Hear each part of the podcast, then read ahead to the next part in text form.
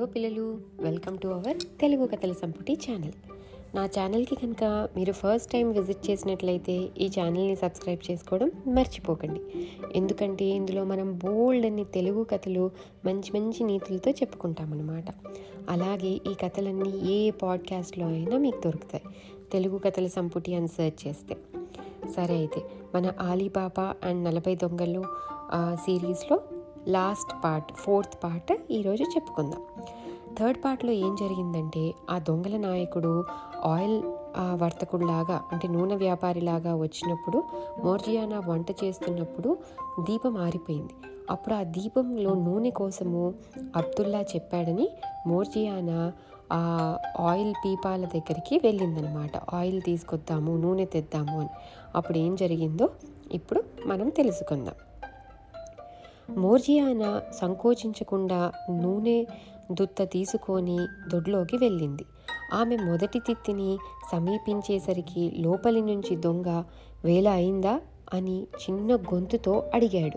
Morgiana మొదట నిర్ఘాంతపోయింది, కానీ అంతలోనే గుండె నిబ్బరం తెచ్చుకొని రహస్యంగా ఇంకా లేదు, కొంచెం ఆగు అన్నది. వరుసగా ముప్పై ఏడు తిత్తులు ఆమెను ఇలాగే పలకరించాయి. ఆమె వాటికి ఈ సమాధానమే చెప్పింది. ఆఖరుకు ఆఖరి తిత్తి మాత్రమే ఏమీ అనలేదు. ఆమె అందులో నుంచి నూనె పోసుకొని ఇంట్లోకి వచ్చేసింది. తన యజమాని ఆలీబాబా ముప్పై ఎనిమిది మంది దొంగలకు ఆశ్రయం ఇచ్చినట్టు మోర్జియానాకు తెల్ మోర్జియానా తెలుసుకున్నది. నూనె వర్తకుడి అంటూ వచ్చిన వాడు మిగిలిన వారికి నాయకుడై ఉండాలి. ఆమె దీపంలో చమురు పోసి పెద్ద బాండ తీసుకొని మళ్ళీ నూనె నెత్తి నూనె తిత్తి వద్దకు వెళ్ళింది. బాండ నిండా నూనె నించుకొని దాన్ని పెద్ద మంట మీద మరగకాచింది. ఆ మరిగే నూనె తీసుకుపోయి ఒక్కొక్క తిత్తిలోనూ పోసింది. ఏ తిత్తిలో దొంగ ఆ తిత్తిలో వేడి నూనెకు మగ్గి ఊపిరాడక చచ్చాడు. ఈ విధంగా ముప్పై ఏడుగురు దొంగలను నిశ్శబ్దంగా హతమార్చి సాహసురాలైన మోర్జియానా వంటింటికి తిరిగి వచ్చి నూనె కాచటం కోసం పెద్దది చేసిన మంటను తగ్గించి షోర్బా వండటానికి చాలినంత మాత్రమే ఉంచి దీపం ఆర్పేసి ఏం జరుగుతుందో చూడటానికి కిటికీ వద్ద నిలబడింది. ఆమె దీపం ఆర్పేసిన కొద్దిసేపటికి దొంగల నాయకుడు ఎక్కడా ఒక్క దీపం కానీ అలకిడి కానీ లేకపోవటం గమనించి పక్క మీద నుంచి లేచి కిటికీలో నుంచి గులకరాలు బయటికి రువ్వాడు. వాటిలో కొన్ని తోలుతిత్తులకు తగిలినప్పటికీ ఒక్క దొంగ బయటికి రాలేదు. దొంగల నాయకుడు ఆందోళన చెంది అడుగులో అడుగు వేసుకుంటూ బయటకు వెళ్ళి మొదటి తిత్తి మూత తెరిచి సిద్ధంగా ఉన్నావా అని అడిగాడు. తిత్తిలో నుంచి గుప్పున నూనె వాసన కొట్టింది తప్ప ఏ జవాబు రాలేదు. తాను తన అనుచరులందరూ హతమైనారని, ఆలీబాబాను చంపేందుకు తాను వేసిన ఎత్తు కాస్త బయటపడిపోయిందని తెలుసుకొని దొంగల నాయకుడు ప్రహరిగోడ దూకి పారిపోయాడు.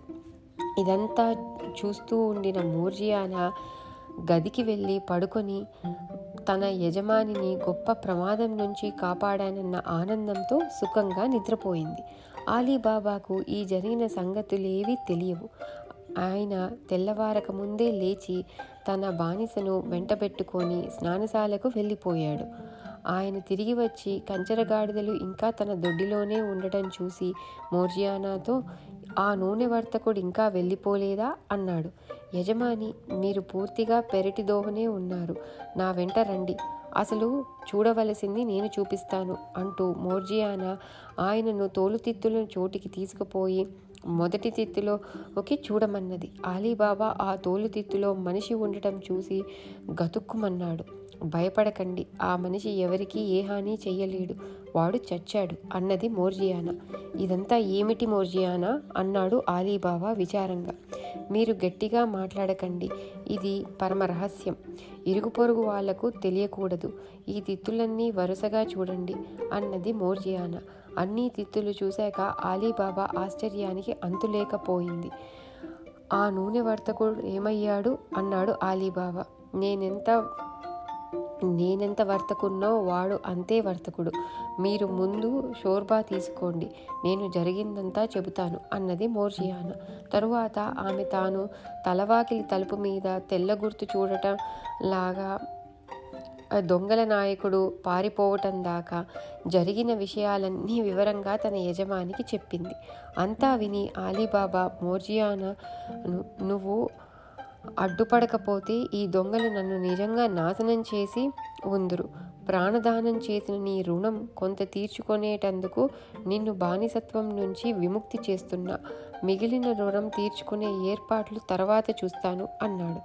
అలీబాబా తోట చాలా నిడివి అయ్యింది. దాని చివర చాలా ఎత్తైన పెద్ద చెట్లున్నాయి. ఈ చెట్ల మధ్యగా అలీబాబా, అబ్దుల్లా కలిసి ఒక పొడుగైన కందకం తవ్వి అందులో దొంగలతో సహా తోలుతిత్తులన్నిటినీ పూడ్చేశారు. తరువాత అలీబాబా కంచరగాడిదలను ఒక్కొక్కటిగా సంతకు పంపించి అమ్మించేశాడు. అలీబాబా ఇంటి నుంచి పారిపోయిన దొంగల నాయకుడు గుండెలు మండిపోతూ అడవిలోకి తిరిగి వెళ్ళాడు. తా అనుచరులంతా పోయిన కారణం చేత దొంగల గుహ బావురుమంటున్నది. అక్కడ కొద్దిసేపు ఉండేసరికల్లా భయం వేసి అతను నగరానికి తిరిగి వచ్చాడు. తిరిగి వస్తూ అలీబాబాను హతమార్చి తన అనుచరుల తరపున పగ తీర్చుకుంటానని ప్రతిజ్ఞ తీసుకున్నాడు. ఇందుకుగాను దొంగల నాయకుడు బట్టల వ్యాపారి వేషం ధరించి కోజియా హుసేన్ అనే పేరు పెట్టుకున్నాడు. అతను నగరంలో ఒక ఇల్లు అద్దెకు తీసుకొని ఎవరూ చూడకుండా తమ గుహ నుంచి పట్టు తానులు తెచ్చి అందులో పేర్చాడు. అలీబాబా పెద్ద కొడుకు ప్రస్తుతం చూస్తున్న కాసిం దుకాణానికి ఎదురుగా దొంగల నాయకుడు ఒక గిడ్డంగి అద్దెకు తీసుకొని కొత్తగా వచ్చిన వర్తకుడు పాత వర్తకులకు మర్యాదగా చూడటం ఆచారం. ఈ ఆచారాన్ని దొంగల నాయకుడు పాటించాడు. అతను ముందుగానే అలీబాబా కొడుకుతో స్నేహం కలిపాడు. రెండు మూడు రోజులు అనంతరం అతను తన ఎదురుగా ఉన్న దుకాణంలో అలీబాబాను చూసి వెంటనే గుర్తుపట్టాడు. అలీబాబా తన తండ్రి అని కొత్త స్నేహితుడు చెప్పిన మీదట దొంగల నాయకుడు ఆ స్నేహితుడితో మరింత స్నేహంగా ఉంటూ ప్రేమగా సంభాషించటము, చిన్న చిన్న బహుమానాలు ఇవ్వటము, చీటికి మాటికి భోజనానికి పిలవటము మొదలైన పనులు చేయసాగాడు. ఇదంతా చూసి అలీబాబా కొడుకు తన తండ్రితో, ఈ కోజియా హుసేన్ నాకు అనేక రకాల మర్యాదలు చూపుతున్నాడు, మనం అతన్ని మన ఇంటికి ఆహ్వానిస్తే బాగుంటుంది అన్నాడు. నాయనా, రేపు శుక్రవారం దుకాణాలు మూసే రోజు, అందుచేత అతన్ని వెంట పెట్టుకురా. భోజనం తయారు చేయమని నేను మోర్జియానాతో చెబుతాను అన్నాడు అలీబాబా సంతోషంగా. అలీబాబా కొడుకు ఆ ప్రకారమే కోజియా హుసేన్ను వెంట పెట్టుకొని అలీబాబా ఇంటి దాకా తీసుకువచ్చి, ఇదే మా నాన్న ఉండే ఇల్లు, మనం స్నేహం మాట విని ఆయన నిన్ను తప్పక భోజనానికి తీసుకురమ్మన్నాడు అన్నాడు. దొంగల నాయకుడికి కావాల్సింది ఏదో మిషమీద అలీబాబా ఇంట్లో ప్రవేశించి అలీబాబాను చంపటమే. అయినప్పటికీ అతను వెనక్కు తీ వెనక్కు తీసి రానంటే రానని భీష్మించాడు. కానీ ఇంతలోనే నౌకరు వచ్చి తలుపు తీశాడు. అలీబాబా కొడుకు అతన్ని బలవంతంగా లోపలికి తీసుకుపోయాడు.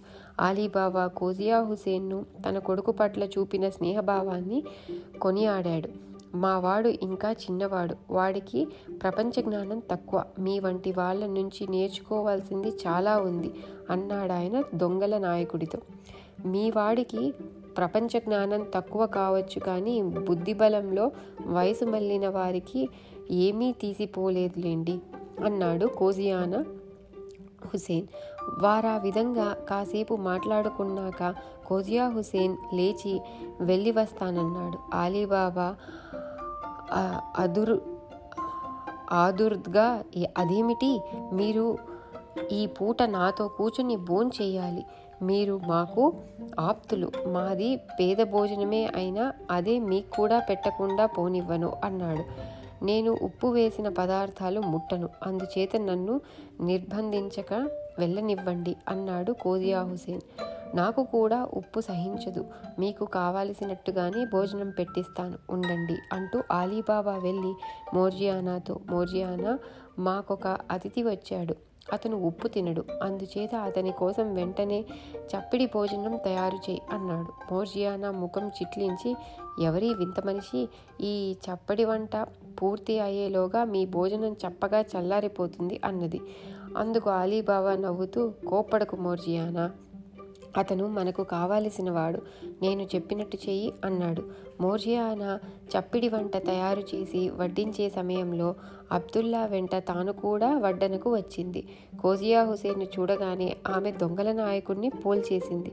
అంతేకాదు, అతని అంగరక ఆడుతూ అడుగున ఉన్న బాకు పిడి కూడా ఆమె కంటపడింది. వడ్డన పూర్తి కాగానే ఆమె నృత్యం చేసే దుస్తులు ధరించి తన బొడ్డులో కూడా ఒక బాకు పెట్టుకొని కంజరీ ఒకటి తీసుకురమ్మని అబ్దుల్లాకు చెప్పింది. వారు వచ్చేసరికి ఆలీబాబా, ఆయన కొడుకు, దొంగల నాయకుడు ఇంకా భోజనం ముగించలేదు. రా మోర్జియానా, నీ నృత్యం అతిథికి చూపించు అన్నాడు ఆలీబాబా. ఆమె చాలాసేపు బాకు పట్టుకొని నృత్యం చేసింది. నృత్యం చేసేటప్పుడు చాలాసార్లు తనను తాను పొడుచుకునేలాగా అభినయించింది. నృత్యం పూర్తి అయ్యాక అబ్దుల్లాను వెంట పెట్టుకొని బహుమానం కోసం వచ్చింది. ఆలీబాబా కంజరీలో ఒక దినారం వేశాడు. ఆలీబాబా కొడుకు మరొక దినారం వేశాడు.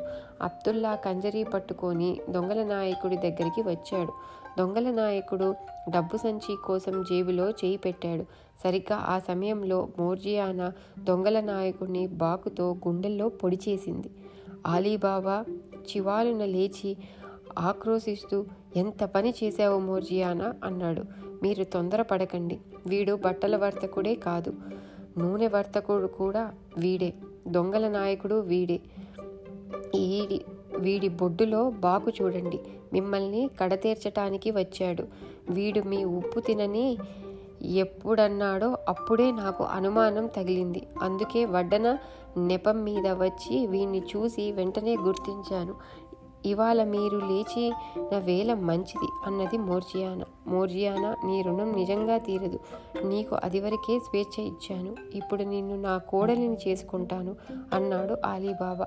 ఆలీబాబా కొడుకు మోర్జియానాను పెళ్లాడటానికి సంతోషంగా ఒప్పుకున్నాడు. మిగిలిన దొంగలను పాతేసినట్టే దొంగల నాయకుడిని కూడా రహస్యంగా పాతేశారు. ఇప్పుడు అడవిలో ఉన్న గుహ రహస్యం తెలిసినవాడు ఆలీబాబా ఒక్కడే. కానీ మరి ఇద్దరు దొంగలు బతికి ఉన్నారన్న అనుమానంతో ఒక ఏడాది పాటు ఆలీబాబా ఆ గృహ ఆ గుహ ప్రాంతాలకు పోలేదు. ఒక ఏడాది పాటు తనకెవరూ హాని చేయించ చేయట్లేదు అని తెలిసాక ఆయన ఒకనాడు గుహకు వెళ్ళాడు. అక్కడ ఏడాదిగా ఎవరూ అడుగుపెట్టని జాడలేదు. కాలక్రమాన ఆలీబాబా ఈ గుహ రహస్యాన్ని తన కొడుకు చెప్పాడు. తరువాత చాలా తరాల వరకు ఆ గుహ తాలూకు రహస్యం తమ తండ్రుల వద్ద నుండి తెలుసుకొని ఆ గుహ నుంచి తెచ్చిన సంపదతో సుఖంగా బతికారు ఆలీబాబా వాళ్ళు. ఇది ఆలీబాబా నలభై దొంగల కథ. మళ్ళీ నెక్స్ట్ ఇంకో కథతో మళ్ళీ కలుద్దాం. అంతవరకు బాయ్.